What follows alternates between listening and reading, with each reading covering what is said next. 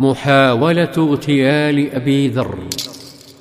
يدخل علي على النبي عليه السلام ويتلفت أبو ذر ثم يدخل فيرحب عليه السلام بهما ويسأله أبو ذر اعرض علي الإسلام.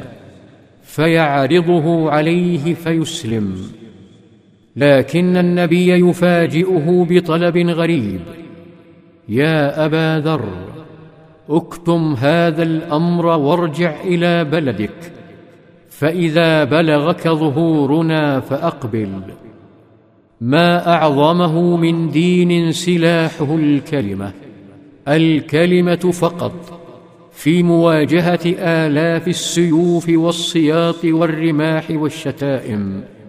وفي مواجهة ركام الأصنام والعادات والتقاليد. لكن تلك الكلمة أججت حماس أبي ذر فأراد أن يزين بها الأرض والسماء فأقسم بالله قائلا والذي بعثك بالحق لأصرخن بها بين أظهرهم ثم اشتد كالتحدي نحو الكعبة ولما رأى تلك الأصنام شعر بعظمة التوحيد فصاح يا معشر قريش إني أشهد أن لا إله إلا الله وأشهد أن محمدا عبده ورسوله. لم يمهله الوثنيون لم يسألوه صرخوا كالمجانين قوموا إلى هذا الصابئ. فقاموا فضربوه حتى كاد أن يموت. فسمع أحد العقلاء ضجيجهم فأقبل مسرعا ورمى نفسه بين الجموع وانحشر منحنيا على أبي ذر فانفرجت لوجاهته دائرة الوثنيين وتوقفوا وصدورهم ترتفع وتنخفض غيظا كرائحتهم. رفع رأسه فإذا هو العباس بن عبد المطلب. حدق فيهم وجها وجها وقبحا قبحا فزجر غباءهم. ويلكم تقتلون رجلا من غفار ومتجركم وممركم على غفار. لكن أبا ذر كرر المحاولة في اليوم التالي والذي بعده. فكرروا جنونهم وكرر العباس إنقاذه.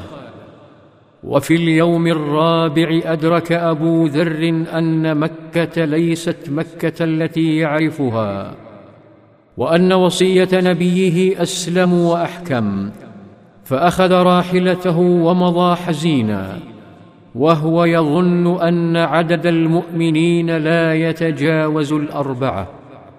غادرها وقلوب المؤمنين تلوح له. تود لو صافحته وعانقته تود لو قالت له نحن بالعشرات. ونحن نحبك يا أبا ذر. لكننا لا نستطيع حتى توديعك. عاد أبو ذر غريبا كما ذهب. تحول بينه وبين نبيه غربة يخون فيها الأمين ويصدق فيها الكاهن وتمر أعوام ثلاثة فلا يرى عليه السلام في قيادات قريش أملا فيتجه إلى قيادات أخرى علها تتبنى دعوته.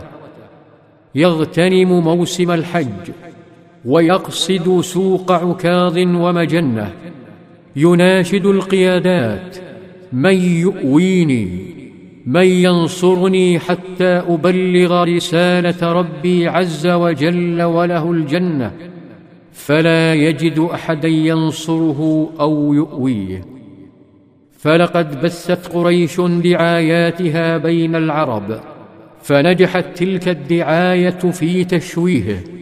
حتى إن الرجل إذا أراد السفر إلى مكة ودعه أهله بزاد وبكلمات تقول احذر غلام قريش لا يفتنك. وعندما يصل يقتله الفضول حتى يرى غلام قريش. فإذا رآه عاد الفضول ليسأله من هذا الذي يلاحقه كظله ويحث التراب على ظهره كالمجنون؟ في ظلال السيرة.